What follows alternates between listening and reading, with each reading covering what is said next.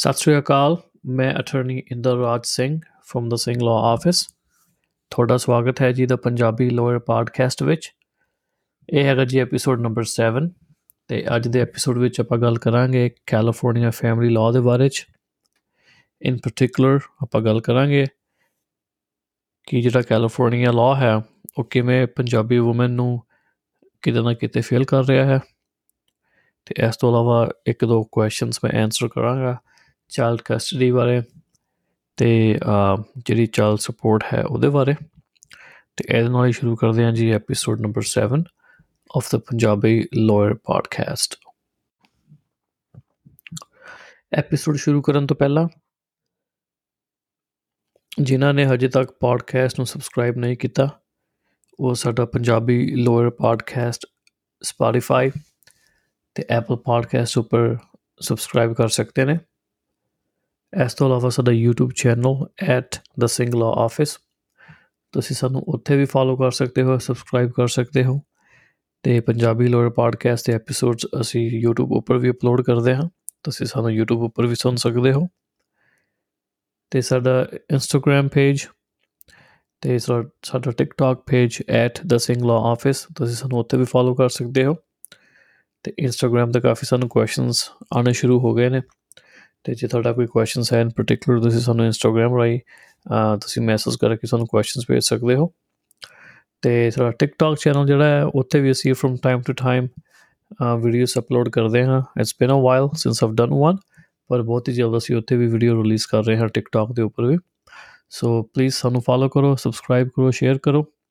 Punjabi lawyer podcast ਤੇ ਸਾਡਾ YouTube channel TikTok channel, the Instagram page at the Singlaw Office.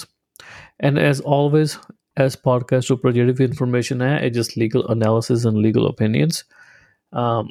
ਇਹ ਕੋਈ legal advice ਨਹੀਂ ਹੈਗੀ ਕਿਸੇ ਪਾਰਟਿਕੂਲਰ ਪਰਸਨ ਜਾਂ ਕਿਸੇ ਵਾਸਤੇ ਵੀ ਸਾਡੇ ਲਿਸਨਰਸ ਵਾਸਤੇ ਤੇ ਜੇ ਤੁਹਾਨੂੰ ਕਿਸੇ ਵੀ ਤਰ੍ਹਾਂ ਦੀ if you if you seeking legal advice I recommend either contacting our office and making an appointment ਤੇ ਜਾਂ ਫਿਰ ਤੁਸੀਂ ਜਿਹੜਾ ਵੀ ਤੁਹਾਡਾ ਲੋਕਲ ਲਾਇਰ ਹੈ, ਤੁਸੀਂ ਉਹਨਾਂ ਨੂੰ ਵੀ ਅਪਾਇੰਟਮੈਂਟ ਬਣਾ ਕੇ ਉਹਨਾਂ ਨਾਲ ਗੱਲ ਕਰ ਸਕਦੇ ਹੋ। ਪਰ ਪੋਡਕਾਸਟ ਉੱਪਰ ਜਿਹੜੀ ਵੀ ਇਨਫੋਰਮੇਸ਼ਨ ਹੈ, ਇਸ for educational purposes only and it is not a legal advice directed towards any person or entity. ਸਭ ਤੋਂ ਪਹਿਲਾਂ ਆਪਾਂ ਡਿਸਕਸ ਕਰਾਂਗੇ ਜੀ, ਇਹ ਕੁਐਸਚਨ ਕਾਫੀ ਸਾਨੂੰ ਆਉਂਦਾ ਹੈ ਸਾਡੀ ਪ੍ਰੈਕਟਿਸ ਵਿੱਚ, ਕਿ ਜਦੋਂ ਵੀ ਕੋਈ ਡਿਵੋਰਸ ਪ੍ਰੋਸੀਡਿੰਗ ਜਾਂ ਡਿਵੋਰਸ ਕੇ ਸਾਡੇ ਕੋਲ ਲੈ ਕੇ ਆਉਂਦੇ ਨੇ ਕਲਾਇੰਟਸ ਉਹਨਾਂ ਦਾ ਕੁਐਸਚਨ ਹੁੰਦਾ ਹੈ ਕਿ ਵੀ ਮੈਂ ਜੇ ਆਪਣੀ ਸਪਾਊਸ ਹੈ, ਵੀ ਉਹਨਾਂ ਨੂੰ ਮੈਂ ਘਰੋਂ ਕੱਢ ਸਕਦਾ ਹਾਂ ਜਾਂ ਕੱਢ ਸਕਦੀ ਹਾਂ ਕਿ ਨਹੀਂ। ਤੇ ਇਹਦਾ answer basically depends first of all divorce ਸ਼ੁਰੂ ਕਰਨ ਤੋਂ ਪਹਿਲਾਂ ਜਾਂ ਡਿਵੋਰਸ ਦੇ ਪੇਪਰ ਲੱਗਣ ਤੋਂ ਬਾਅਦ ਜਿਹੜਾ ਡਿਵੋਰਸ ਪ੍ਰੋਸੈਸ ਸ਼ੁਰੂ ਹੋ ਜਾਂਦਾ ਹੈ। ਨਾਰਮਲੀ ਸਪੀਕਿੰਗ ਵੀ ਤੁਸੀਂ ਜਿਹੜੇ ਆਪਣੇ ਸਪਾਊਸ ਨੂੰ ਤੁਸੀਂ ਘਰੋਂ ਨਹੀਂ ਕੱਢ ਸਕਦੇ। Specially when the house was bought during the marriage ਕਿਉਂਕਿ ਉਹ ਹਾਊਸ ਜਿਹੜਾ ਕਮਿਊਨਿਟੀ ਪ੍ਰਾਪਰਟੀ ਹੈ ਤੇ ਬੋਥ ਪਾਰਟੀਆਂ ਉਹਨਾਂ ਦਾ ਬਰਾਬਰ ਦਾ ਹੱਕ ਹੈ, ਉਹ ਘਰ ਦੇ ਉੱਪਰ। ਡੀਡ ਵਿੱਚ ਨਾਮ ਹੈਗਾ ਜਾਂ ਨਹੀਂ ਹੈਗਾ ਥੀਸ ਆਰ ਲੀਗਲ ਕੁਐਸਚਨਸ ਜਿਹੜਾ ਕੋਰਟ ਬਾਅਦ ਚ ਆਨਸਰ ਕਰੇਗਾ ਤੁਹਾਡੇ ਕੇਸ ਦੇ ਵਿੱਚ। ਪਰ ਪ੍ਰੈਜ਼ੰਪਸ਼ਨ ਇਹੀ ਹੈ ਅੰਡਰ ਕੈਲੀਫੋਰਨੀਆ ਲਾਅ ਕਿ ਜਦੋਂ ਵੀ ਕੋਈ ਪ੍ਰਾਪਰਟੀ ਚਾਹੇ ਉਹ ਘਰ ਹੈ, ਗੱਡੀਆਂ ਜਿਵੇਂ ਆਪਾਂ ਐਪੀਸੋਡ ਨੰਬਰ 6 ਵਿੱਚ ਡਿਸਕਸ ਕੀਤਾ ਸੀ, ਕਿ ਉਹ ਸਾਰਾ ਕੁਝ ਜੋ ਵੀ ਤੁਸੀਂ ਪ੍ਰਾਪਰਟੀ ਲੈਂਦੇ ਹੋ ਆਪਣੇ ਵਿਆਹ ਦੇ ਦੌਰਾਨ ਉਹ ਕਮਿਊਨਿਟੀ ਪ੍ਰਾਪਰਟੀ ਮੰਨ ਕੇ ਚੱਲੀ ਜਾਂਦੀ ਹੈ ਤੇ ਜਿਹੜੀ ਵੀ ਪਾਰਟੀ ਕਹਿੰਦੀ ਹੈ ਕਿ ਉਹ ਕਮਿਊਨਿਟੀ ਪ੍ਰਾਪਰਟੀ ਤੋਂ ਬਾਹਰ ਹੈ ਜਾਂ ਕਮਿਊਨਿਟੀ ਪ੍ਰਾਪਰਟੀ ਨਹੀਂ ਸੀ, ਉਸ ਪਾਰਟੀ ਦੇ ਉੱਪਰ ਬਰਡਨ ਆਫ ਪ੍ਰੂਫ ਹੈ ਕਿ ਉਹਨਾਂ ਨੂੰ ਕੋਰਟ ਨੂੰ ਸਾਬਿਤ ਕਰਨਾ ਪੈਂਦਾ ਹੈ ਕਿ ਇਹ ਜਿਹੜੀ ਪਾਰਟਿਕੂਲਰ ਪ੍ਰਾਪਰਟੀ ਇਨ ਕੁਐਸਚਨ ਹੈ ਵੀ ਉਹ ਕਮਿਊਨਿਟੀ ਪ੍ਰਾਪਰਟੀ ਵਿੱਚ ਨਹੀਂ ਹੈ ਤੇ ਇਸ ਕਰਕੇ ਨਹੀਂ ਹੈ ਬੇਸਡ ਔਨ ਦੀ ਐਵੀਡੈਂਸ ਜੋ ਤੁਸੀਂ ਕੋਰਟ ਨੂੰ ਪ੍ਰੈਜ਼ੈਂਟ ਕਰੋਗੇ। So to recap the answer ਕਿ ਕੀ ਮੈਂ ਆਪਣੇ ਸਪਾਊਸ ਨੂੰ ਘਰ ਤੋਂ ਬਾਹਰ ਕੱਢ ਸਕਦਾ ਹਾਂ ਜਾਂ ਕੱਢ ਸਕਦੀ ਹਾਂ, ਉਹਦਾ ਆਨਸਰ ਨਾਰਮਲ ਹੈਗਾ ਜੇ ਤੁਸੀਂ ਨਹੀਂ ਕਰ ਸਕਦੇ। ਅੰਟਿਲ ਕੋਰਟ ਜਿਹੜਾ ਹੈ, ਉਹ ਐਸਰ ਦੀ ਡਿਟਰਮੀਨੇਸ਼ਨ ਨੂੰ ਪ੍ਰੋਫੈਸਰ ਨਹੀਂ ਲੈਂਦਾ।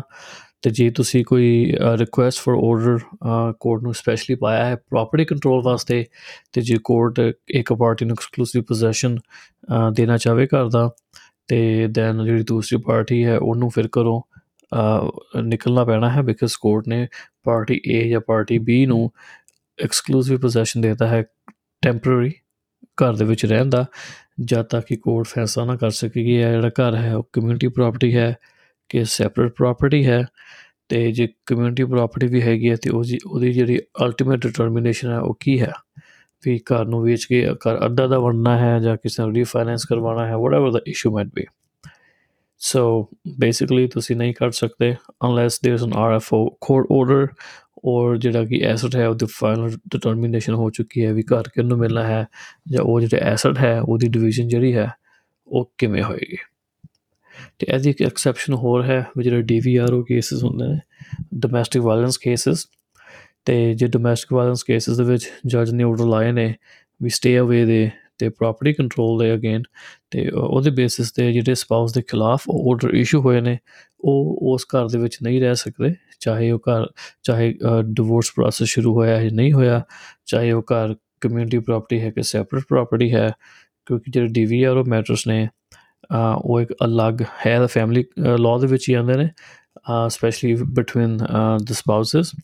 ਪਰ ਜਿਹੜੀ ਉਹਦੀ ਡਿਟਰਮੀਨੇਸ਼ਨ ਹੈ it is not based out of based on community property it's based on the safety of the person ਤੇ ਡੋਮੈਸਟਿਕ ਵਾਇਲੈਂਸ ਜਿਹੜੇ ਸਟੈਚੂਟਸ ਨੇ ਉਹਦੇ ਬੇਸਿਸ ਦੇ ਉੱਪਰ ਉਹ ਜਿਹੜਾ ਜੱਜ ਹੈ ਫੈਸਲੇ ਲੈਂਦਾ ਹੈ ਤੇ ਨੈਕਸਟ ਕੁਐਸਚਨ ਜਿਹੜਾ ਮੈਂ ਡਿਸਕਸ ਕਰਨ ਜਾ ਰਿਹਾ ਉਹ ਵੀ ਕਾਫੀ ਪ੍ਰੈਕਟਿਸ ਵਿੱਚ ਰੇਜ਼ ਹੁੰਦਾ ਹੈ ਕਿ ਸਪੈਸ਼ਲੀ ਜਿਹੜੇ ਸਾਡੇ ਮੇਲ ਕਲਾਇੰਟਸ ਨੇ ਕਿ ਜਿਹੜਾ ਕਾਨੂੰਨ ਹੈ ਜਾਂ ਜਿਹੜੇ ਕੋਰਟ ਨੇ ਕਿ ਉਹ ਔਮਨ ਨੂੰ ਜ਼ਿਆਦਾ ਪ੍ਰੇਫਰ ਕਰਦੇ ਨੇ ਮੈਨ ਨਾਲੋਂ ਸਪੈਸ਼ਲੀ ਕਸਟਡੀ ਕੇਸਿਸ ਦੇ ਵਿੱਚ। ਤੇ ਇਹਦਾ ਇਹਦਾ ਆਨਸਰ ਹੈ ਜੀ ਬਿਲਕੁਲ ਵੀ ਨਹੀਂ। Specially in child custody and support issues ਜਿਹੜਾ ਕੋਰਟ ਹੈ ਉਹਦੀ ਜ਼ਿੰਮੇਵਾਰੀ ਹੈ ਕਿ ਜੋ ਵੀ best interest of the child ਹੈ, ਉਹਨੂੰ ਧਿਆਨ ਵਿੱਚ ਰੱਖਦੇ ਹੋਏ ਜਿਹੜਾ ਕੋਰਟ ਹੈ ਫੈਸਲੇ ਸੁਣਾਉਂਦਾ ਹੈ, ਚਾਹੇ ਉਹ ਕਸਟਡੀ ਦੇ ਰਿਲੇਟਡ ਹੋਣ ਤੇ ਚਾਹੇ ਉਹ ਚਾਈਲਡ ਸਪੋਰਟ ਦੇ ਨਾਲ ਜੁੜੇ ਹੋਏ ਇਸ਼ੂਜ਼ ਹੋਣ। ਪਾਰਟੀਆਂ ਆਪਣਾ ਕੇਸ ਕਿਵੇਂ ਪ੍ਰੈਜ਼ੈਂਟ ਕਰਦੀਆਂ ਨੇ ਕੋਰਟ ਨੂੰ, ਉਹ ਮਾਇਨੇ ਰੱਖਦਾ ਹੈ। ਕਾਫੀ ਜਿਹੜਾ ਡਿਸਕਨੈਕਟ ਹੈਗਾ ਹੈ specially with in our community ਜੋ ਮੈਂ ਹੁਣ ਤੱਕ ਦੇਖਿਆ ਹੈ, ਉਹ ਇਹ ਹੈ ਕਿ ਐਵਰੀ ਸਿੰਗਲ ਜੋ ਵੀ ਡੇਲੀ ਲਾਈਫ ਇਸ਼ੂਜ਼ ਹੁੰਦੇ ਨੇ, ਤੇ ਕਲਾਇੰਟਸ ਨੂੰ ਲੱਗਦਾ ਹੈ ਕਿ ਉਹ ਜਿਹੜੀ ਚੀਜ਼ਾਂ ਨੇ, ਉਹ ਜੱਜ ਨੂੰ ਜਾਂਦੇ ਪਤਾ ਨੇ ਤੇ ਜਾਂ ਪਤਾ ਹੋਣੀਆਂ ਚਾਹੀਦੀਆਂ ਨੇ। ਪਰ ਜਦੋਂ ਤੁਸੀਂ ਆਪਣੀ ਕਸਟਡੀ ਆ ਜਾਂ ਸਪੋਰਟ ਇਸ਼ੂਸ ਤੁਸੀਂ ਫਾਈਟ ਕਰ ਰਹੇ ਹੋ ਕੇਸ ਵਿੱਚ, ਜੇ ਤੁਸੀਂ ਕੋਈ ਵੀ ਕੇਸ ਫਾਈਟ ਕਰ ਰਹੇ ਹੋ, ਇੱਕ ਕੋਰਟ ਦਾ ਇੱਕ ਆਪਣੀ ਮਰਿਆਦਾ ਹੁੰਦੀ ਹੈ, ਉਸ ਮਰਿਆਦਾ ਦੇ ਅਨੁਸਾਰ ਤੁਸੀਂ ਐਵੀਡੈਂਸ ਜਿਹੜਾ ਹੈ, ਉਹ ਸਬਮਿਟ ਕਰਵਾਉਣਾ ਹੁੰਦਾ ਹੈ। ਤੇ ਕੋਰਟ ਜਿਹੜਾ ਹੈ, ਉਹ ਐਵੀਡੈਂਸ ਜੋ ਕੋਰਟ ਦੇ ਸਾਹਮਣੇ ਹੈ, ਉਹਦੇ ਬੇਸਿਸ ਦੇ ਉੱਪਰ ਹੀ ਫੈਸਲਾ ਸੁਣਾ ਸਕਦਾ ਹੈ। ਤੇ ਜੋ ਐਵੀਡੈਂਸ ਪ੍ਰੋਪਰਲੀ ਕੋਰਟ ਵਿੱਚ ਨਹੀਂ ਸਬਮਿਟ ਕੀਤਾ ਤੇ ਜਾਂ ਪ੍ਰੋਪਰਲੀ ਕੋਰਟ ਨੇ ਕੋਰਟ ਉਹਨੂੰ ਐਡਮਿਟ ਨਹੀਂ ਕਰ ਸਕਿਆ ਇਨਟੂ ਐਵੀਡੈਂਸ ਮੰਨ ਲਓ ਦੂਜੀ ਪਾਰਟੀ ਨੇ ਆਬਜੈਕਸ਼ਨ ਲਾ ਕੇ ਐਵੀਡੈਂਸ ਕਢਾਤਾ, ਤੇ ਉਹ ਜਿਹੜੀ ਚੀਜ਼ ਹੈ ਫਿਰ ਉਹ ਕੋਰਟ ਆਪਣੇ ਫੈਸਲੇ ਵਿੱਚ ਕੰਸੀਡਰ ਨਹੀਂ ਕਰ ਸਕਦਾ। ਸੋ ਜਿਹੜੇ ਪ੍ਰੋਸੈਸ ਨੇ ਬਹੁਤ ਮਾਇਨੇ ਰੱਖਦੇ ਨੇ ਪਰ ਬਿਕਾਜ਼ ਜਿਹੜੀ ਡਿਸਕਨੈਕਟ ਜਿਹੜਾ ਹੈ ਉਹ ਇਹ ਹੈ ਕਿ ਮੈਂ ਤਾਂ ਪੇਪਰ ਲਾਤਾ ਸੀ ਪਰ ਕੋਰਟ ਨੇ ਕੰਸੀਡਰ ਨਹੀਂ ਕੀਤਾ ਪਰਹੈਪਸ ਜਾਂ ਪ੍ਰੋਸੈਸ ਨੂੰ ਫਾਲੋ ਨਹੀਂ ਕੀਤਾ ਗਿਆ ਜਾਂ ਫਿਰ ਐਵੀਡੈਂਸ ਆਬਜੈਕਸ਼ਨ ਲਾ ਕੇ ਅਪੋਜ਼ਿੰਗ ਪਾਰਟੀ ਨੇ ਉਸ ਐਵੀਡੈਂਸ ਨੂੰ ਤੁਹਾਡੇ ਰੈਕੋਰਡ ਵਿੱਚੋਂ ਬਾਹਰ ਕਢਵਾ ਦਿੱਤਾ ਸੀ। ਸੋ ਇਹ ਵੀ ਕਾਰਨ ਹੋ ਸਕਦਾ ਹੈ। ਪਰ ਜਿਹੜਾ ਕੋਰਟ ਹੈ, ਉਹਦਾ ਕੰਮ ਹੈ ਫੈਸਲਾ ਸੁਣਾਉਣਾ ਬੇਸਡ ਔਨ ਦ ਐਵੀਡੈਂਸ ਜੋ ਕੋਰਟ ਦੇ ਸਾਹਮਣੇ ਹੈ ਤੇ ਪਾਰਟੀਸ ਆਪਣਾ ਕੇਸ ਕਿੰਨੇ ਵਧੀਆ ਤਰੀਕੇ ਨਾਲ ਫਾਈਟ ਕਰਦੀਆਂ ਨੇ, ਉਹ ਮਾਇਨੇ ਰੱਖਦਾ ਹੈ। ਤੇ ਬੇਸਿਕਲੀ ਦੋਵਾਂ ਪਾਰਟੀਆਂ ਦਾ ਕੰਮ specially in a child custody case is to present to the court ਕਿ ਜਿਹੜੇ ਬੱਚੇ ਦਾ ਬੈਸਟ ਇੰਟਰਸਟ ਹੈ, ਉਹ ਮੇਰੇ ਨਾਲ ਰਹਿਣ, ਜੇ ਬੱਚਾ ਮੇਰੇ ਨਾਲ ਰਹੇਗਾ ਤੇ ਉਹਦੇ ਵਾਸਤੇ ਉਹ ਬੱਚੇ ਵਾਸਤੇ ਵਧੀਆ ਹੋਏਗਾ। ਆਬਵੀਅਸਲੀ ਦੂਜੀ ਪਾਰਟੀ ਵੀ ਇਹੀ ਆਰਗੂ ਕਰੇਗੀ। ਉਹ ਆਰਗੂਮੈਂਟਸ ਨੇ ਤੁਸੀਂ ਕਿਵੇਂ ਕੋਰਟ ਦੇ ਕੋਲ ਪ੍ਰੈਜ਼ੈਂਟ ਕਰਦੇ ਹੋ, ਤੁਸੀਂ ਕੀ ਐਵੀਡੈਂਸ ਲਾਉਂਦੇ ਹੋ, ਉਹਦੇ ਬੇਸਿਸ ਤੇ ਫਿਰ ਕੋਰਟ ਜਿਹੜਾ ਹੈ ਫੈਸਲਾ ਸੁਣਾਏਗਾ। ਪਰ ਐਦਾਂ ਨਹੀਂ ਹੈ ਕਿ ਜਿਹੜੀ ਫੀਮੇਲ ਨੇ ਉਹਨਾਂ ਨੂੰ ਕੋਰਟ ਮੇਲਸ ਤੋਂ ਜ਼ਿਆਦਾ ਪ੍ਰੈਫਰ ਕਰਦਾ ਹੈ। ਇਟਸ ਯੂ نو ਜਿਹੜੀ child custody and support hearings like any other court court case ਉਹ ਐਵੀਡੈਂਸ਼ਰੀ ਕੇਸਸ ਨੇ, ਤੇ ਜਿਹੜੀ ਵੀ ਪਾਰਟੀ ਵਧੀਆ ਤਰ੍ਹਾਂ ਆਪਣਾ ਕੇਸ ਪ੍ਰੈਜ਼ੈਂਟ ਕਰਦੀ ਹੈ ਸੋ ਅਲਟੀਮੇਟਲੀ ਉਹ ਜਿੱਤਦੀ ਹੈ। ਹੁਣ ਇਹਦਾ ਮਤਲਬ ਇਹ ਨਹੀਂ ਕਿ ਕੋਈ ਵੀ ਜੱਜ ਕੈਲੀਫੋਰਨੀਆ ਵਿੱਚ ਇਦਾਂ ਵੀ ਪ੍ਰੈਫਰ ਨਹੀਂ ਕਰਦਾ, ਹੋ ਸਕਦਾ ਕਰਦੇ ਵੀ ਹੋਣ, ਤੇ ਜੇ ਤੁਹਾਨੂੰ ਲੱਗਦਾ ਹੈ ਕਿ ਜੱਜ ਨੇ ਅਨਫੇਅਰਲੀ ਇੱਕ ਇੱਕ ਪਾਰਟੀ ਨੂੰ ਫੇਵਰ ਯੂ نو ਫੇਵਰਿਟਿਜ਼ਮ ਕੀਤਾ ਦੂਜੀ ਪਾਰਟੀ ਨਾਲੋਂ, ਤੇ ਤੁਸੀਂ ਜਿਹੜੀ ਬਾਇਸ ਆਬਜੈਕਸ਼ਨ ਤੁਸੀਂ ਰੇਜ਼ ਕਰ ਸਕਦੇ ਹੋ, ਤੁਸੀਂ ਆਪਣਾ ਡਿਸੀਜਨ ਅਪੀਲ ਵੀ ਕਰ ਸਕਦੇ ਹੋ, ਤੁਸੀਂ ਜੁਡੀਸ਼ੀਅਲ ਕੰਪਲੇਂਟ ਵੀ ਲਾਂਚ ਕਰ ਸਕਦੇ ਹੋ ਜੱਜ ਦੇ ਖਿਲਾਫ, ਸੋ ਉਹ ਪ੍ਰੋਸੈਸ ਵੀ ਇਨ ਪਲੇਸ ਹੈਗੇ ਨੇ ਸੋ ਹੋ ਸਕਦਾ ਹੈ ਕਿਸੇ ਨਾਲ ਹੋਇਆ ਵੀ ਹੋਵੇ ਜਾਂ ਹੁੰਦਾ ਵੀ ਹੋ ਰਿਹਾ ਹੋਵੇ ਬਿਕਾਜ਼ ਆਬਵੀਅਸਲੀ ਜਿਹੜੇ ਜੱਜ ਨੇ ਉਹ ਵੀ ਆਫਟਰ ਆਲ ਹਿਊਮਨ ਬੀਇੰਗਸ ਨੇ ਤੇ ਆਮ ਸ਼ੋਰ ਕਿ ਕਿਤੇ ਨਾ ਕਿਤੇ ਇਦਾਂ ਹੁੰਦਾ ਜ਼ਰੂਰ ਹੋਏਗਾ ਬਿਕਾਜ਼ ਤਾਂ ਇਹ ਕੁਐਸਚਨ ਆਬਵੀਅਸਲੀ ਰੇਜ਼ ਹੁੰਦਾ ਹੈ।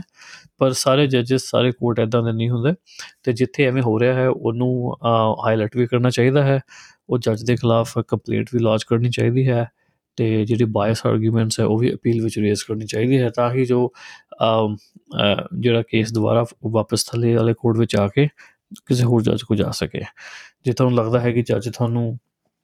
ਬੇਸਡ ਔਨ ਤੁਹਾਡੀ ਡੀਲਿੰਗਸ ਆਲਰੇਡੀ ਕੇਸ ਦੇ ਵਿੱਚ ਕਿ ਤੁਹਾਨੂੰ ਲੱਗਦਾ ਹੈ ਕਿ ਜੱਜ ਇੱਕ ਪਾਰਟੀ ਨੂੰ ਦੂਜੀ ਪਾਰਟੀ ਨੂੰ ਜ਼ਿਆਦਾ ਫੇਵਰਿਟਿਜ਼ਮ ਪ੍ਰੋਵਾਈਡ ਕਰ ਰਿਹਾ ਹੈ? ਤੇ ਤੁਸੀਂ ਪ੍ਰੀਐਮਪਟਰੀ ਚੈਲੰਜ ਕਰਕੇ ਤੁਸੀਂ ਜੱਜ ਨੂੰ ਚੇਂਜ ਵੀ ਕਰਵਾ ਸਕਦੇ ਹੋ। ਸੋ ਪ੍ਰੋਸੈਸ ਹੈਗਾ available to deal with all kinds of issues ਤੇ ਬਸ ਉਹ ਤੁਹਾਨੂੰ ਰੈਕਗਨਾਈਜ਼ ਕਰਨਾ ਪੈਣਾ ਹੈ ਤੇ ਤੁਸੀਂ ਕੇਸ ਕਿਵੇਂ ਵਧੀਆ ਤਰੀਕੇ ਨਾਲ ਤੁਸੀਂ ਪ੍ਰੈਜ਼ੈਂਟ ਕਰਦੇ ਹੋ ਜੱਜ ਨੂੰ ਕੋਰਟ ਦੇ ਕੋਲ those are things court looks for gender California policy is gender is not a factor that a court considers uh, in determining ਤੇ ਹੁਣ ਮੈਂ ਗੱਲ ਕਰਨ ਜਾ ਰਿਹਾ child custody and child support issues ਦੇ ਬਾਰੇ ਚ। ਤੇ ਜਿਹੜੇ ਇਸ਼ੂਜ਼ ਨੇ ਕਾਫੀ ਕੰਪਲਿਕੇਟਡ ਨੇ ਕਾਫੀ ਕੇਸ ਲਾ ਹੈ ਇਹਨਾਂ ਦੋਵਾਂ ਇਸ਼ੂਜ਼ ਨੂੰ ਲੈ ਕੇ। ਤੇ ਅੱਜ ਦੇ ਐਪੀਸੋਡ ਵਿੱਚ ਮੈਂ ਸਿਰਫ ਇੱਕ ਬਰੀਫ ਇੰਟਰੋਡਕਸ਼ਨ ਕਰਨ ਜਾ ਰਿਹਾ ਹਾਂ about child custody and child support issues ਤੇ first of all under California law ਜਿਹੜੀ ਚਾਈਲਡ ਕਸਟਡੀ ਹੈ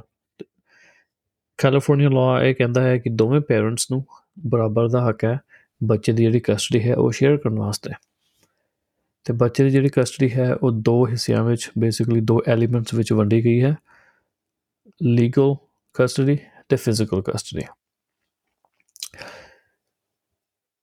ਪ੍ਰੈਫਰ ਲਾ ਇਹ ਕਰਦਾ ਹੈ, ਤੇ ਕੋਰਟ ਵੀ ਇਹੀ ਪ੍ਰੈਫਰ ਕਰਦੇ ਨੇ at least here in current county in Fresno ਕਿ ਜਿਹੜੀ ਬੱਚੇ ਦੀ ਕਸਟਡੀ ਹੈ, ਉਹ ਜੁਆਇੰਟ ਹੋਵੇ ਜਾਂ ਇਕੁਅਲੀ ਹੋਵੇ, ਦੋਵੇਂ ਦੋਵੇਂ ਪੇਰੈਂਟਸ ਦੇ ਕੋਲ, ਚਾਹੇ ਉਹ ਲੀਗਲ ਕਸਟਡੀ ਹੈ ਜਾਂ ਫਿਜ਼ੀਕਲ ਕਸਟਡੀ ਹੈ, ਤੇ ਆਬਵੀਅਸਲੀ ਇਸ਼ੂਸ ਬਹੁਤ ਹੁੰਦੇ ਨੇ ਕੇਸਸ ਵਿੱਚ ਇਹਨਾਂ ਕਸਟਡੀ ਨੂੰ ਲੈ ਕੇ, ਤੇ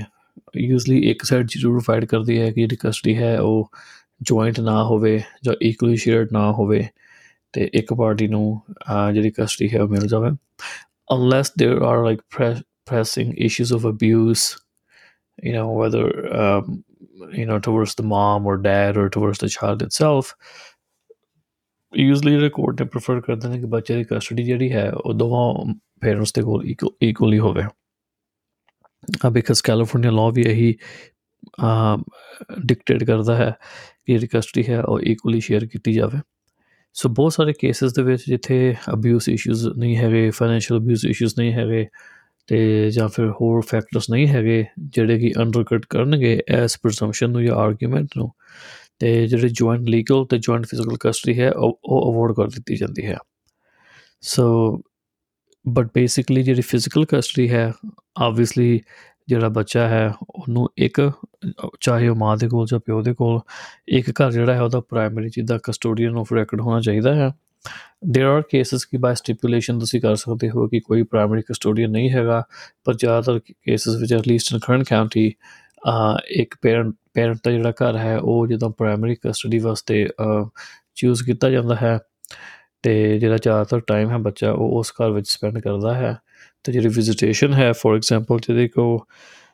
ਕਿ ਤੁਸੀਂ ਤੁਹਾਡੇ ਕੋ ਇਕੁਅਲ ਜੁਆਇੰਟ ਫਿਜ਼ੀਕਲ ਕਸਟਡੀ ਹੋ ਸਕਦੀ ਹੈ but then visitation could be different. So ਮੰਨ ਲਓ ਕਿ ਕਿਸੇ ਦੇ ਕੋਲ ਜੁਆਇੰਟ ਲੀਗਲ ਤੇ ਜੁਆਇੰਟ ਫਿਜ਼ੀਕਲ ਕਸਟਡੀ ਹੈ ਪਰ ਜਿਹੜਾ ਵਿਜ਼ਿਟੇਸ਼ਨ ਸ਼ੇਅਰ ਹੈ ਉਹ ਪੇਰੈਂਟ A ਦੇ ਕੋਲ ਸਿਰਫ ਵੀਕਐਂਡਸ ਵਾਸਤੇ ਹੈ ਤੇ ਜਿਹੜਾ ਬੱਚਾ ਹੈ ਉਹ ਪੇਰੈਂਟ B ਦੇ ਨਾਲ ਯੂਜ਼ਲੀ ਰਹਿੰਦਾ ਹੈ ਤੇ ਜਿਹੜੀ ਸਕੂਲ ਦੀ ਰਿਸਪਾਂਸਿਬਿਲਟੀ ਹੈ ਐਂਡ ਆਲ ਦ ਟਾਸਕਸ ਜੋ ਵੀ ਨੇ ਉਹ ਦੋਵੇਂ ਪੇਰੈਂਟਸ ਰਲ ਕੇ ਵੀ ਕਰ ਸਕਦੇ ਨੇ ਤੇ ਜਾਂ ਜਿਹੜਾ ਪ੍ਰਾਇਮਰੀ ਕਸਟੋਡੀਅਨ ਹੈ, ਉਹ ਵੀ ਇੱਕ ਜ਼ਿੰਮੇਵਾਰੀ ਇਕੱਲਾ ਲੈ ਸਕਦਾ ਹੈ ਜਾਂ ਲੈ ਸਕਦੀ ਹੈ। ਸੋ ਅਗੇਨ ਕਾਫੀ ਕੰਪਲਿਕੇਟਡ ਇਸ਼ੂਸ ਨੇ even legal custody physical custody legal custody ਨੂੰ ਲੈ ਕੇ। ਤੇ, you know, in the future ਮੈਂ ਐਪੀਸੋਡ ਜ਼ਰੂਰ ਕਰਾਂਗਾ to to cover these issues more in detail, but for now, just know ਕਿ ਜਿਹੜੀ ਕਸਟਡੀ ਹੈ ਲਾਅ ਪ੍ਰੈਜ਼ਿਊਮ ਕਰਦਾ ਹੈ ਕਿ ਦੋਵੇਂ ਪੇਰੈਂਟਸ ਦਾ ਬਰਾਬਰ ਦਾ ਹੱਕ ਹੈ ਤੇ ਬੱਚੇ ਦਾ ਬੈਸਟ ਇੰਟਰਸਟ ਵੀ ਇਹੀ ਹੈ ਕਿ ਦੋਵੇਂ ਪੇਰੈਂਟਸ ਦੇ ਨਾਲ ਬੱਚੇ ਦਾ ਪੂਰਾ ਕਨੈਕਸ਼ਨ ਬਣਿਆ ਰਵੇ ਪਰ obviously because these are contested hearings and if there are factors ਕਿ ਜੋ ਇੱਕ ਪਾਰਟੀ ਦੇ ਕਸਟਡੀ ਨੂੰ ਅੰਡਰਮਾਈਨ ਕਰਨਗੇ ਤੇ ਫਿਰ ਜੱਜ ਜਿਹੜਾ ਹੈ ਫੈਸਲਾ ਉਸ ਹਿਸਾਬ ਨਾਲ ਲਵੇਗਾ ਕਿ ਇੱਕ ਪਾਰਟੀ ਨੂੰ ਵਿਜ਼ਿਟੇਸ਼ਨ ਘੱਟ ਹੋਏਗੀ ਜਾਂ ਜੁਆਇੰਟ ਕਸਟਡੀ ਨਹੀਂ ਮਿਲੇਗੀ ਤੇ ਯੂ نو ਪ੍ਰਾਇਮਰੀ ਕਸਟਡੀ ਨਹੀਂ ਮਿਲੇਗੀ। So those are the issues ਜੋ ਕੇਸ ਦੇ ਵਿੱਚ ਆਉਂਦੇ ਨੇ। ਤੇ ਜਦੋਂ ਕਸਟਡੀ ਦਾ ਫੈਸਲਾ ਹੋ ਜਾਂਦਾ ਹੈ, ਚਾਹੇ ਟੈਂਪਰੇਰੀ ਹੋਵੇ ਜਾਂ ਫਾਈਨਲ ਆਰਡਰ ਹੋਵੇ ਫਾਈਨਲ ਆਰਡਰ ਹੋਵੇ ਕੋਰਟ ਦਾ, ਉਹਦੇ ਨਾਲ ਹੀ ਇੱਕ ਰਿਲੇਟਡ ਇਸ਼ੂ ਹੈਗਾ ਜੀ ਸਪੋਰਟ ਵਾਲਾ। ਜਿਹੜਾ ਚਾਈਲਡ ਸਪੋਰਟ ਇਸ਼ੂ ਹੈ it's based on many factors coffee deep analysis ਕੀਤੀ ਜਾਂਦੀ ਹੈ ਫਾਈਨੈਂਸਸ ਦੀ, ਵੀ ਦੋਵੇਂ ਪੇਰੈਂਟਸ ਦਾ ਕੀ ਪੇਰੈਂਟਸ ਦਾ ਕੀ ਕੰਮ ਹੈ। ਕੌਣ ਕਿੰਨਾ ਕਮਾਉਂਦਾ ਹੈ ਟੈਕਸ ਐਗਜ਼ੈਂਪਸ਼ਨਸ ਕੀ ਨੇ ਹੋਰ ਕੋਈ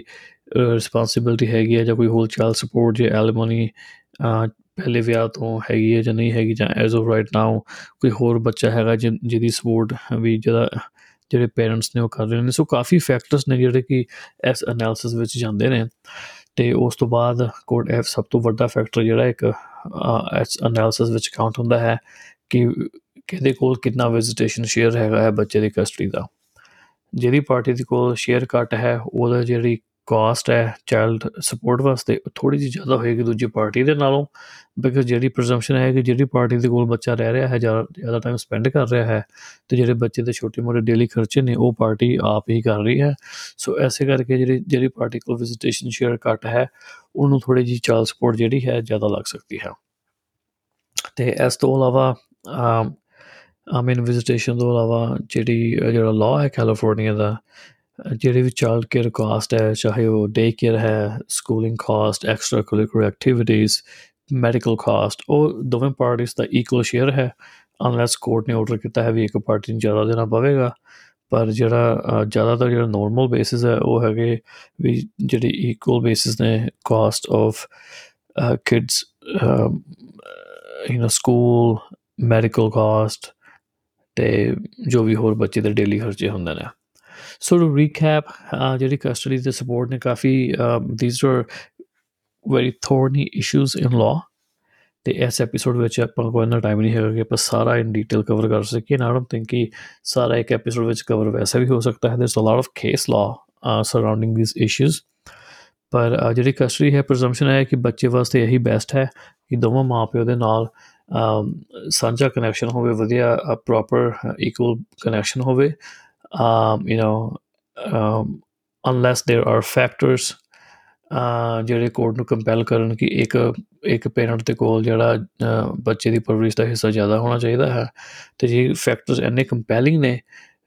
ਕਿ ਬੱਚੇ ਦਾ ਕੰਟੈਕਟ ਬਿਲਕੁਲ ਨਹੀਂ ਹੋਣਾ ਚਾਹੀਦਾ, ਕਿਸੇ ਪੇਰੈਂਟ ਦੇ ਨਾਲ ਤੇ ਕੋਰਟ ਇਹ ਵੀ ਆਰਡਰ ਕਰ ਸਕਦੇ ਨੇ ਕਿ ਪੇਰੈਂਟ ਏ ਜਾਂ ਪੇਰੈਂਟ ਬੀ ਦੇ ਕੋਲ ਕੋਈ ਕਸਟਡੀ ਜਾਂ ਵਿਜ਼ਿਟੇਸ਼ਨ ਨਾ ਹੋਵੇ ਤੇ ਜਾਂ ਸੁਪਰਵਾਈਜ਼ ਵਿਜ਼ਿਟੇਸ਼ਨ ਹੋਵੇ, ਚਾਹੇ ਪ੍ਰੋਫੈਸ਼ਨਲ ਸੁਪਰਵਾਈਜ਼ ਹੋਵੇ ਕੋਰਟ ਵੱਲੋਂ ਆਰਡਰ ਕੀਤੀ ਹੋਵੇ ਤੇ ਜਾਂ ਫਿਰ ਕੋਈ ਮਿਊਚੁਅਲ ਪਾਰਟੀ ਜਿਹੜੀ ਕਿ ਦੋਵਾਂ ਪੇਰੈਂਟਸ ਨੂੰ ਜਾਣਦੇ ਹੋਵੇ ਉਹਨਾਂ ਦੇ ਦੁਆਰਾ ਕੀਤੀ ਹੋਵੇ। ਪਰ ਅਗੇਨ ਜਿਹੜੀ ਕਸਟਡੀ ਇਸ਼ੂ ਹੈ ਵੈਰੀ ਕੰਟੈਸਟਡ ਇਸ਼ੂ presumption ਕਿ ਜਿਹੜੀ ਕਸਟਡੀ ਹੈ ਬੋਥ ਪੇਰੈਂਟਸ ਦੇ ਕੋਲ ਇਕੁਅਲ ਹੋਣੀ ਚਾਹੀਦੀ ਹੈ ਲੀਗਲ ਐਂਡ ਫਿਜ਼ੀਕਲ ਪਰ again issues may come up factors may come up ਜਿਨ੍ਹਾਂ ਕਰਕੇ ਇੱਕ ਪਾਰਟੀ ਦੇ ਕੋਲ ਜਿਹੜੀ ਕਸਟਡੀ ਹੈ ਉਹ ਜੁਆਇੰਟ ਤੋਂ ਘੱਟ ਵੀ ਹੋ ਸਕਦੀ ਹੈ ਤੇ in other cases custody joint ਹੋ ਸਕਦੀ ਹੈ, ਪਰ ਵਿਜ਼ਿਟੇਸ਼ਨ ਸ਼ੇਅਰ ਜਿਹੜਾ ਹੈ ਘੱਟ ਹੋ ਸਕਦਾ ਹੈ। ਸੋ ਐਂਡ ਦੈਨ ਜਿਹੜੀ ਸਪੋਰਟ ਇਸ਼ੂ ਹੈ ਕਾਸਟ ਜਿਹੜੀ ਬੱਚੇ ਦੀ ਪਰਵਰਿਸ਼ ਦੀ ਹੈ, ਉਹ ਇਕੁਅਲ ਡਿਵਿਜ਼ੀਬਲ ਹੈ ਦੋਵਾਂ ਪੇਰੈਂਟਸ ਦੇ ਕੋਲ unless court orders one party to pay more ਤੇ ਜਿਹੜੇ ਪੇਰੈਂਟ ਤੇ ਕੋਲ ਵਿਜ਼ਿਟੇਸ਼ਨ ਸ਼ੇਅਰ ਘੱਟ ਹੁੰਦਾ ਹੈ, ਉਹਦੀ ਕਾਸਟ ਜਿਹੜੀ ਹੈ ਬੱਚੇ ਦੀ ਸਪੋਰਟ ਵਾਸਤੇ ਉਹ ਦੂਜੇ ਪੇਰੈਂਟ ਨਾਲੋਂ ਜ਼ਿਆਦਾ ਹੁੰਦੀ ਹੈ। ਤੇ ਹੁਣ ਆਪਾਂ ਗੱਲ ਕਰਾਂਗੇ ਜੀ ਕਿ ਜਿਹੜਾ ਕੈਲੀਫੋਰਨੀਆ ਦਾ ਫੈਮਿਲੀ ਲਾਅ ਹੈ, ਉਹ ਪੰਜਾਬੀ ਔਮਨ ਨੂੰ ਸਪੈਸ਼ਲੀ ਕਿਵੇਂ ਫੇਲ ਕਰ ਰਿਹਾ ਹੈ। ਸੋ ਸਭ ਤੋਂ ਪਹਿਲਾਂ ਥੋੜਾ ਜਿਹਾ ਬੈਕਗ੍ਰਾਉਂਡ ਕੈਲੀਫੋਰਨੀਆ ਜਿਹੜਾ ਫੈਮਿਲੀ ਲਾਅ ਕਮਿਊਨਿਟੀ ਪ੍ਰਾਪਰਟੀ ਦੇ ਬਾਰੇ ਚ। Then we'll um, go further with how it's filling our community. So California law provide ਕਰਦਾ ਹੈ ਕਿ ਜਿਹੜੀ ਜਿਹੜੇ ਕਮਿਊਨਿਟੀ ਐਸੈਟਸ ਨੇ ਸਪੈਸ਼ਲੀ ਇਨ ਪਾਰਟਿਕੂਲਰ ਕਿ ਜਿਹੜੀ ਕਮਿਊਨਿਟੀ ਹੈ ਵਿਆਹ ਦੇ ਦੌਰਾਨ ਉਹ ਇੱਕ ਉਸ ਸਪਾਊਸਸ ਦੇ ਵਿੱਚ ਹੁੰਦੀ ਹੈ ਬੇਸਿਕਲੀ ਹਸਬੰਡ ਦਾ ਵਾਈਫ ਦੇ ਵਿੱਚ ਵਾਈਫ ਦਾ ਵਾਈਫ ਦੇ ਵਿੱਚ ਜਾਂ ਫਿਰ ਹਸਬੰਡ ਜਾਂ ਹਸਬੰਡ ਦੇ ਵਿੱਚ ਸੋ ਜਦੋਂ ਦੋ ਪਾਰਟੀਆਂ ਆਪਸ ਵਿੱਚ ਵਿਆਹ ਕਰਦੀਆਂ ਨੇ ਅਕੋਰਡਿੰਗ ਟੂ ਕੈਲੀਫੋਰਨੀਆ ਲਾਅ ਉਹਨਾਂ ਦੀ ਜਿਹੜੀ ਕਮਿਊਨਿਟੀ ਹੈ, ਉਹ ਫਾਰਮ ਹੋ ਜਾਂਦੀ ਹੈ। ਸੋ ਜਿਹੜੀ ਨਾਨ ਪੰਜਾਬੀ ਕਮਿਊਨਿਟੀਆਂ ਨੇ, ਉਹਨਾਂ ਵਿੱਚ ਜ਼ਿਆਦਾ ਰਹਿੰਦੇ ਹੁੰਦਾ ਹੈ ਕਿ ਵਿਆਹ ਤੋਂ ਬਾਅਦ ਕਮਿਊਨਿਟੀ ਜਿਹੜੀ ਹੈ, ਉਹ ਸਿਰਫ ਹਸਬੰਡ ਤੇ ਵਾਈਫ ਦੇ ਵਿੱਚ ਹੁੰਦੀ ਹੈ। And for them, the law makes sense. ਪਰ ਜਿੱਥੇ ਇਹ ਲਾਅ ਪੰਜਾਬੀ ਕਮਿਊਨਿਟੀ ਨੂੰ ਫੇਲ ਕਰਦਾ ਹੈ ਕਿ ਜਿਹੜੀ ਕਮਿਊਨਿਟੀ ਪ੍ਰੋਪਰਟੀ ਦੀ ਜਿਹੜੀ ਪਰਿਭਾਸ਼ਾ ਹੈ, ਜਿਹੜੀ ਡੈਫੀਨੇਸ਼ਨ ਹੈ, ਉਹ ਚੰਗੀ ਤਰ੍ਹਾਂ ਡਿਫਾਈਨ ਨਹੀਂ ਕੀਤੀ ਗਈ। ਬੇਸਿਕਲੀ ਉਹਨੂੰ ਸਿਰਫ ਹਸਬੰਡ ਤੇ ਵਾਈਫ ਦੇ ਵਿੱਚ ਹੀ ਜਾਂ ਸਪਾਊਸ ਵਿੱਚ ਕਹਿ ਲਓ, ਵਿੱਚ ਸੀਮਿਤ ਰੱਖਿਆ ਹੋਇਆ ਹੈ।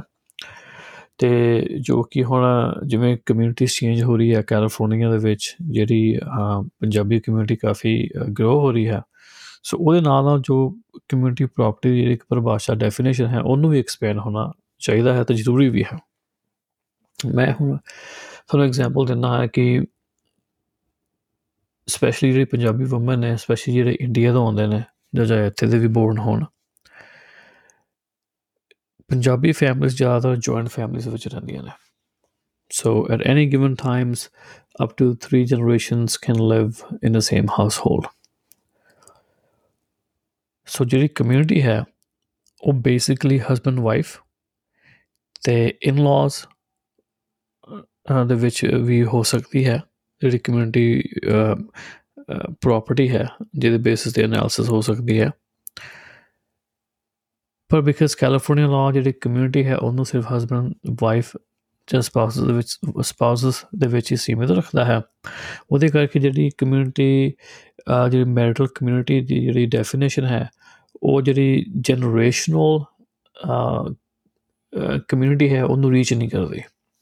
ਜਿਵੇਂ ਕਿ ਪੰਜਾਬੀ ਫੈਮਿਲੀਜ਼ ਜਿਨ੍ਹਾਂ ਦੇ ਵਿੱਚ ਜਿਵੇਂ ਮੈਂ ਹੁਣ ਦੱਸਿਆ ਕਿ up to 3 generations can live in a single household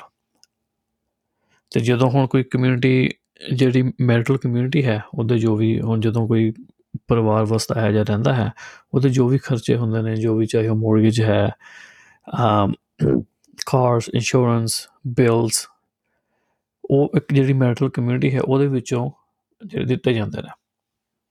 ਹੁਣ ਹੋ ਕੀ ਰਿਹਾ ਪੰਜਾਬੀ ਕਮਿਊਨਿਟੀ ਦੇ ਵਿੱਚ ਖਾਸ ਕਰ ਕਿ ਜਿਹੜੇ ਥੋੜੇ ਜਿਹੇ ਸੈਵੀ ਪੀਪਲ ਕਹਿ ਕਹਿ ਸਕਦੇ ਆਪਾਂ,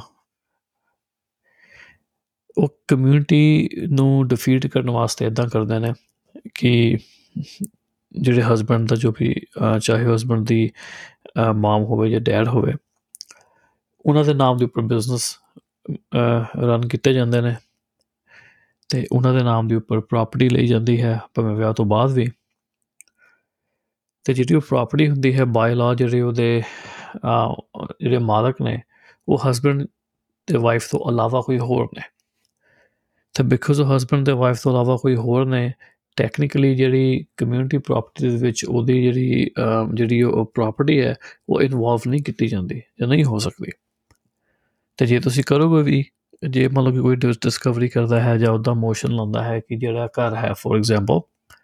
ਵੀ ਉਹ ਕਮਿਊਨਿਟੀ ਪ੍ਰਾਪਰਟੀ ਦਾ ਹਿੱਸਾ ਹੈ, ਭਾਵੇਂ ਕਿ ਉਹ ਘਰ ਮੇਰੇ ਯੂ نو ਫਾਦਰ ਇਨ ਲਾ ਜਾਂ ਮਦਰ ਇਨ ਲਾ ਦੇ ਨਾਮ ਤੇ ਉੱਪਰ ਹੈ, ਪਰ ਜਦੋਂ ਉਹ ਫਾਦਰ ਇਨ ਲਾ ਜਾਂ ਮਦਰ ਇਨ ਲਾ ਜਦੋਂ ਆਪਣੀ ਡੀਡ ਵਗੈਰਾ ਲਾਣਗੇ ਤੇ ਉਹ ਸ਼ੋ ਕਿ ਯਾ ਘਰ ਅਸੀਂ ਲਿਆ ਸੀ, ਅਸੀਂ ਮੋਰਗੇਜ ਪੇ ਕਰਦੇ ਹਾਂ, ਤੇ ਜਿਹੜਾ ਘਰ ਹੈ it has nothing to do with the community property ਚਾਹੇ ਕਿ ਹਸਬੰਡ ਜਾਂ ਵਾਈਫ ਉਸ ਘਰ ਦੇ ਵਿੱਚ ਰਹਿੰਦੇ ਹੋਣ, ਚਾਹੇ ਉਹ ਫ੍ਰੀ ਰਹਿ ਰਹੇ ਨੇ ਤੇ ਚਾਹੇ ਉਹ ਰੈਂਟ ਦੇ ਰਹੇ ਨੇ, ਕਿਉਂਕਿ ਜਿਹੜੀ ਇੱਕ ਮੈਂ ਕੇਸ ਦੀ ਤੁਹਾਨੂੰ ਗੱਲ ਦੱਸਦਾ ਆ ਕਿ ਜਿਹੜਾ ਹਸਬੰਡ ਸੀ, ਉਹਦੇ ਫਾਦਰ ਦੇ ਨਾਮ ਦੇ ਉੱਪਰ ਬਿਜ਼ਨਸ ਸੀ, ਉਹਦੇ ਫਾਦਰ ਦੇ ਨਾਮ ਦੇ ਉੱਪਰ ਮਹਿੰਗੀਆਂ ਮਹਿੰਗੀਆਂ ਗੱਡੀਆਂ ਸੀ, ਉਹਦੇ ਫਾਦਰ ਦੇ ਨਾਮ ਦੇ ਉੱਪਰ ਪ੍ਰਾਪਰਟੀ ਸੀ। ਤੇ ਉਹ ਆਪ ਕਲੇਮ ਕਰ ਰਿਹਾ ਸੀ ਕਿ ਮੈਂ ਤਾਂ ਸਿਰਫ ਜੀ ਆਪਣੇ ਫਾਦਰ ਦੀ ਕੰਪਨੀ 'ਚ ਕੰਮ ਕਰਕੇ ਤੇ ਸਾਲ ਦਾ ਮਸੀ 20 30000 ਡਾਲਰ ਕਮਾਨਾ ਆ। ਤੇ ਪਰ ਜਦੋਂ ਇਨਵੈਸਟੀਗੇਸ਼ਨ ਕੀਤੀ, ਪਤਾ ਲੱਗਾ ਜੀ ਉਹ ਤਾਂ ਪੋਰਸ਼ ਗੱਡੀ ਚਲਾ ਰਿਹਾ ਹੈ ਰੇਂਜ ਰੋਵਰ ਕਰ ਚਲਾ ਰਹੇ ਨੇ ਆ ਮਰਸੀਡੀਜ਼ ਚਲਾ ਰਹੇ ਨੇ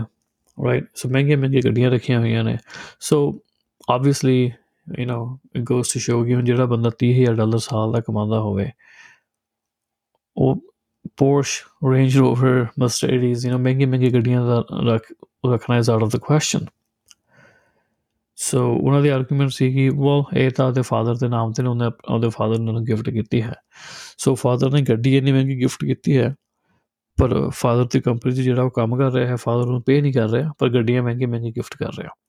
ਸੋ ਉਹਦਾ ਅਸਰ ਇਹ ਹੁੰਦਾ ਕਿ ਜਿਹੜੀ ਉਹ ਜਿਹੜੀ ਐਕਸਪੈਂਸਿਵ ਐਸੈਟ ਸੀ ਜਿਵੇਂ ਗੱਡੀ ਕਹ ਲਓ ਇਸ ਕੇਸ ਦੇ ਵਿੱਚ ਉਹ ਕਮਿਊਨਿਟੀ ਪ੍ਰਾਪਰਟੀ ਦਾ ਹਿੱਸਾ ਨਹੀਂ ਸੀ। ਐਦਾਂ ਹੀ ਜਿਹੜਾ ਬਿਜ਼ਨਸ ਸੀ, ਚਾਹੇ ਕਿ ਹੁਣ ਇੱਥੇ ਆਰਗੂਮੈਂਟ ਬਣ ਸਕਦੀ ਹੈ ਕਿ ਜਿਹੜਾ ਹਸਬੰਡ ਸੀ,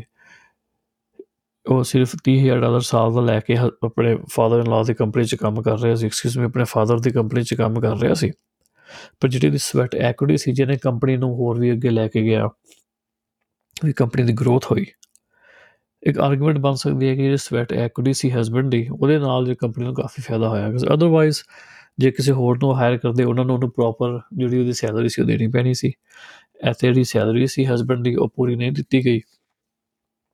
ਤੇ ਉਹਦਾ ਨਤੀਜਾ ਇਹ ਸੀ ਕਿ ਉਹ ਕੰਪਨੀ ਦੇ ਕੋਲ ਐਕਸਟਰਾ ਪੈਸੇ ਸੀ, ਜੋ ਕੰਪਨੀ ਨੇ ਫਿਰ ਇਨਵੈਸਟ ਕੀਤੇ ਕੰਪਨੀ ਨੂੰ ਗਰੋ ਕਰਨ ਵਾਸਤੇ, ਹੋਰ ਐਸੈਟਸ ਲੈਣ ਵਾਸਤੇ ਕੰਪਨੀ ਦੇ। ਸੋ ਇੱਕ ਇਹ ਵੀ ਆਰਗੂਮੈਂਟ ਉੱਤੇ ਬਣ ਸਕਦੀ ਹੈ। ਤੇ ਉਸ ਤੋਂ ਇਲਾਵਾ ਜਿਹੜਾ ਘਰ ਦਾ ਇਸ਼ੂ ਹੈ ਆ ਜ਼ਿਆਦਾਤਰ ਕੀ ਹੁੰਦਾ ਹੈ ਕਿ ਜਿਹੜਾ ਹਸਬੰਡ ਹੁੰਦਾ ਹੈ, ਉਹ ਸਾਰੀ ਸਾਰੀ ਮੋਰਗੇਜ ਪੇਮੈਂਟ ਜਿਹੜੀ ਹੈ, ਆਪਣੇ ਫਾਦਰ ਦੇ ਬੈਂਕ ਵਿੱਚ ਜਮ੍ਹਾਂ ਕਰ ਦਿੰਦਾ ਹੈ। ਉਹ ਫਿਰ ਅੱਗੋਂ ਜਿਹੜਾ ਫਾਦਰ ਦਾ ਬੈਂਕ ਹੈ, ਉਹ ਫਿਰ ਅੱਗੇ ਪੇਮੈਂਟ ਮੋਰਗੇਜ ਪੇ ਕਰਦਾ ਹੈ। ਜਿਹੜੀ ਮੋਰਗੇਜ ਕੰਪਨੀ ਜਿਹਨਾਂ ਦੇ ਕੋਲ ਘਰ ਦੀ ਪੇਮੈਂਟ ਡਿਊ ਹੁੰਦੀ ਹੈ। ਤੇ ਉਹ ਜਿਹੜੀ ਮੋਰਗੇਜ ਪੇਮੈਂਟ ਹੈ, ਉਹਨੂੰ ਇੱਕ ਰੈਂਟ ਦੀ ਪੇਮੈਂਟ ਬਣਾ ਕੇ ਦੱਸਿਆ ਜਾਂਦਾ ਹੈ। ਸੋ ਇਹ ਜਿਹੜੀ ਚੀਜ਼ਾਂ ਨੇ, ਇਹ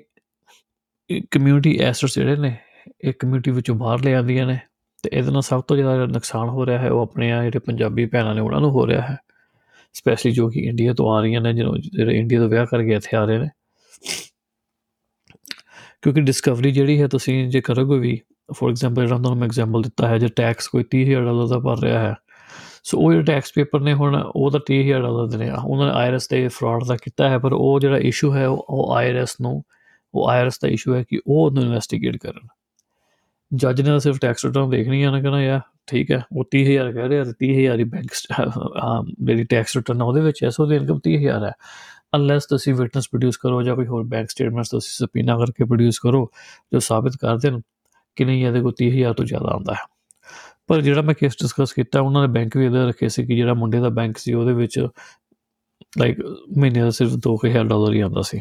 ਜਾਂ 2500 ਡਾਲਰ ਹੀ ਆਉਂਦਾ ਸੀ। ਸੋ ਉਹ ਸ਼ੁਰੂ ਤੋਂ ਹੀ ਇਦਾਂ ਚੱਲਿਆ ਸੀ ਕਿ ਜੇ ਕੱਲ ਨੂੰ ਡਿਸਕਵਰੀ ਹੋ ਵੀ ਗਈ ਫੋਰ ਐਗਜ਼ਾਮਪਲ ਆ ਤੇ ਉਹੀ ਸ਼ੋ ਹੋਏਗਾ ਵੀ ਜੋ ਟੈਕਸ ਰਿਟਰਨ ਵਿੱਚ ਹੈ, ਉਹੀ ਬੈਂਕ ਸਟੇਟਮੈਂਟਸ ਕੋਰੈਬੋਰੇਟ ਕਰ ਰਹੀਆਂ ਨੇ। ਤੇ ਰਹੀ ਗੱਲ ਗੱਡੀ ਦੀ, ਉਹ ਗਿਫਟ ਆ ਗਈ ਜੀ ਪਿਓ ਦੇ ਵੱਲੋਂ, ਵੀ ਇਹ ਇੰਨੀ ਮਹਿੰਗੀ ਗੱਡੀ ਉਹਨੇ ਗਿਫਟ ਦਿੱਤੀ ਆਪਣੇ ਨਿਆਣੇ ਨੂੰ, ਤੇ ਉਹ ਵੀ ਕਮਿਊਨਿਟੀ ਪ੍ਰਾਪਰਟੀ ਦਾ ਹਿੱਸਾ ਨਹੀਂ ਬਣੀ, ਤੇ ਜਿਹੜਾ ਘਰ ਸੀ, ਜਾਂ ਬਿਜ਼ਨਸ ਸੀ, ਉਹ ਸਾਰੀ ਦੀ ਸਾਰੀ ਕੋਰਟ ਨੇ ਕਿਹਾ ਵੀ ਨਹੀਂ, ਉਹ ਤਾਂ ਫਾਦਰ ਦੇ ਨਾਮ ਆ ਹਸਬੰਡ ਦੇ ਨਾਮ ਨਹੀਂ ਹੈਗੀ, ਤੇ ਉਹ ਸਾਰੀ ਵੀ ਕੋਰਟ ਨੇ ਜਿਹੜੀ ਹੈ ਬਾਹਰ ਕੱਢਤੀ ਤੇ ਜੇ ਇਹੀ ਹੁਣ ਕਮਿਊਨਿਟੀ ਜਿਹੜੀ ਪ੍ਰਾਪਰਟੀ ਦੀ ਪਰਿਭਾਸ਼ਾ ਥੋੜੀ ਜੀ ਹੋਰ ਜੇ ਉਹਨੂੰ ਆਪਾਂ ਇਲੈਬੋਰੇਟ ਕਰੀਏ, ਵੀ ਆਪਾਂ ਜੇ ਕੋਰਟ ਕੈਲੀਫੋਰਨੀਆ ਲਾਅ ਅਮੈਂਡ ਕਰ ਦਿੱਤਾ ਜਾਵੇ ਕਹਿ ਕੇ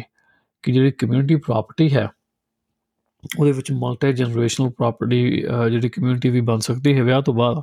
ਤੇ ਫਿਰ ਚਾਹੇ ਉਹ ਪਿਓ ਦੇ ਨਾਮ ਘਰ ਹੋਵੇ ਬਿਜ਼ਨਸ ਹੋਵੇ ਡਸਨਟ ਮੈਟਰ ਜਦੋਂ ਡਿਵੋਰਸ ਹੋਏਗਾ ਕਿਸੇ ਵੀ ਪਾਰਟੀ ਦਾ, ਤੇ ਜਿਹੜੀ ਮਲਟੀ ਜਨਰੇਸ਼ਨਲ ਜਿਹੜੀ ਕਮਿਊਨਿਟੀ ਹੈ, ਉਹ ਇੱਕ, ਉਹ ਤਲਾਕ ਦਾ ਹਿੱਸਾ ਹੋਏਗੀ, ਤੇ ਜਿਹੜੇ ਇਸ਼ੂਜ਼ ਨੇ ਇਨਕਮ ਦੇ ਇਨਕਮ ਲਕਾਉਣੀਆਂ ਐਸੈਟਸ ਹਾਈਡ ਕਰਨੇ, ਜਾਂ ਕਲੇਵਰਲੀ ਜਿਹੜੇ ਐਸੈਟਸ ਨੇ ਕਿਸੇ ਹੋਰ ਦੇ ਨਾਮ ਕਰਦੇ ਨੇ, ਇਹ ਤਾਂ ਕਿ ਜੋ ਕਿ ਜਿਹੜੀ ਪਾਰਟੀ ਡਿਵੋਰਸ ਦੇ ਵਿੱਚ ਫੋਰ ਐਗਜ਼ਾਮਪਲ ਜਿਹੜੀ ਪੰਜਾਬੀ ਭੈਣ ਆਪਣੀ ਡਿਵੋਰਸ ਲੈ ਰਹੀ ਹੈ ਉਹਨੂੰ ਫਿਰ ਜਿਹੜਾ ਨੁਕਸਾਨ ਬਹੁਤ ਜ਼ਿਆਦਾ ਹੋ ਜਾਂਦਾ ਹੈ, ਕਿਉਂਕਿ ਨਾ ਤਾਂ ਉਹਨੂੰ ਘਰ ਦਾ ਹਿੱਸਾ ਮਿਲਿਆ ਨਾ ਉਹਨੂੰ ਕੋਈ ਮਹਿੰਗੀ ਗੱਡੀਆਂ 'ਚ ਕੁਝ ਮਿਲਿਆ, ਨਾ ਬਿਜ਼ਨਸ 'ਚ ਕੁਝ ਮਿਲਿਆ। ਜਦ ਕਿ ਰਿਐਲਿਟੀ ਇਹ ਹੈ ਕਿ ਦੋਵੇਂ ਮੀਆਂ ਬੀਬੀ ਕੰਮ ਕਰਦੇ ਸੀ ਤੇ ਜਿਹੜੀ ਉਹ ਭੈਣ ਜਦੋਂ ਮੈਂ ਕੇਸ ਦੀ ਗੱਲ ਕਰ ਰਿਹਾ ਸੀ, ਹਾਂ, ਉਹ ਵੀ ਕੰਮ ਕਰਕੇ ਜਿਹੜਾ ਆਪਣਾ ਕਮਾਈ ਦਾ ਹਿੱਸਾ ਹੈ, ਉਹ ਹਸਬੰਡ ਦੇ ਬੈਂਕ ਵਿੱਚ ਪਾ ਰਹੀ ਸੀ ਤੇ ਉਹਦੇ ਵਿੱਚੋਂ ਹੀ ਅੱਗੇ ਮੋਰਗੇਜ ਪੇਮੈਂਟ ਜਾ ਰਹੀ ਸੀ। ਸੋ ਐਨੇ ਸਾਲ ਉਹ ਘਰ ਦੀ ਮੋਰਗੇਜ ਪੇਮੈਂਟ ਵੀ ਦਿੱਤੀ, ਘਰ ਘਰ ਦੇ ਹੋਰ ਖਰਚੇ ਵੀ ਕੀਤੇ, ਪਰ at the end of the day ਉਹ ਵਿਚਾਰੀ ਨੂੰ ਕੁਝ ਨਹੀਂ ਮਿਲਿਆ ਬਿਕਾਜ਼ ਜਿਹੜੀ ਕਮਿਊਨਿਟੀ ਪ੍ਰਾਪਰਟੀ ਸੀ, ਉਹ ਸਾਰੀ ਦੀ ਸਾਰੀ ਬਿਲਕੁਲ ਨਲ ਸੀ ਕਿ ਸਭ ਕੁਝ ਪਿਓ ਦੇ ਨਾਮ ਤੇ ਕੀਤਾ ਹੋਇਆ ਸੀ। ਸੋ ਇਹ ਜਿਹੜੇ ਇਸ਼ੂਸ ਨੇ, ਇਹ ਕਾਫੀ ਆਉਂਦੇ ਨੇ ਆਪਣੀ ਪੰਜਾਬੀ ਕਮਿਊਨਿਟੀ ਦੇ ਵਿੱਚ ਬਹੁਤ ਜ਼ਿਆਦਾ ਆਉਂਦੇ ਨੇ। ਨਾਨ ਪੰਜਾਬੀ ਕਮਿਊਨਿਟੀ ਵਿੱਚ ਵੀ ਆਉਂਦੇ ਨੇ, ਪਰ ਪੰਜਾਬੀ ਕਮਿਊਨਿਟੀ ਵਿੱਚ ਤਾਂ ਬਹੁਤ ਜ਼ਿਆਦਾ ਹੈ ਇਸ਼ੂਸ ਜਿਹੜੇ ਨੇ ਰਾਈਜ਼ ਹੋ ਰਹੇ ਨੇ। ਆ ਫਰੈਸਨੋ ਵਿੱਚ ਅਸੀਂ ਕਾਫੀ ਕੇਸ ਲੜਦੇ ਹਾਂ, ਜਿਹਨਾਂ ਵਿੱਚ ਇਸ਼ੂਸ ਬਹੁਤ ਜ਼ਿਆਦਾ ਨੇ ਆਪਣੀ ਕਮਿਊਨਿਟੀ ਦੇ ਵਿੱਚ ਕਿ ਜਿਹੜੀ ਜਿਹੜੀ ਮੈਟਰੋ ਮੈਰਿਟਲ ਕਮਿਊਨਿਟੀ ਹੈ, ਉਹ ਇੰਨੀ ਛੋਟੀ ਕੀਤੀ ਹੋਈ ਹੈ ਇਹਨਾਂ ਨੇ ਕਿ ਸਾਰਾ ਕੁਝ ਹੀ ਪਿਓ ਦੇ ਨਾਮ ਹੁੰਦਾ ਹੈ, ਮੁੰਡੇ ਦੇ ਪਿਓ ਦੇ ਨਾਮ, ਤੇ ਜਿਹਦੇ ਕਰਕੇ ਕਿ ਜਦੋਂ ਡਿਵੋਰਸ ਹੁੰਦਾ ਹੈ ਤੇ ਜਿਹੜੀ ਸਾਡੀ ਭੈਣ ਆ ਉਹਨੂੰ ਕੁਝ ਨਹੀਂ ਮਿਲਦਾ। ਨਾਓ ਇਹਦੇ ਵੀ ਤਰੀਕੇ ਹੈਗੇ ਨੇ, ਤੁਸੀਂ ਸਪੀਨਾ ਕਰ ਸਕਦੇ ਹੋ, ਤੁਸੀਂ ਡਿਸਕਵਰੀ ਪ੍ਰਪਾਉਂਡ ਕਰ ਸਕਦੇ ਹੋ ਪਰ ਦਨ ਅਗੇਨ ਇਹ ਸਾਰੀ ਚੀਜ਼ਾਂ ਕਰਨ ਦੇ ਉਨੀ ਫੀਸ ਵਧ ਜਾਂਦੀ ਹੈ ਵਕੀਲ ਦੀ, ਤੇ ਕਈ ਵਾਰ ਲੋਕ ਨਹੀਂ ਅਫੋਰਡ ਕਰ ਸਕਦੇ ਇਨੀ ਫੀਸ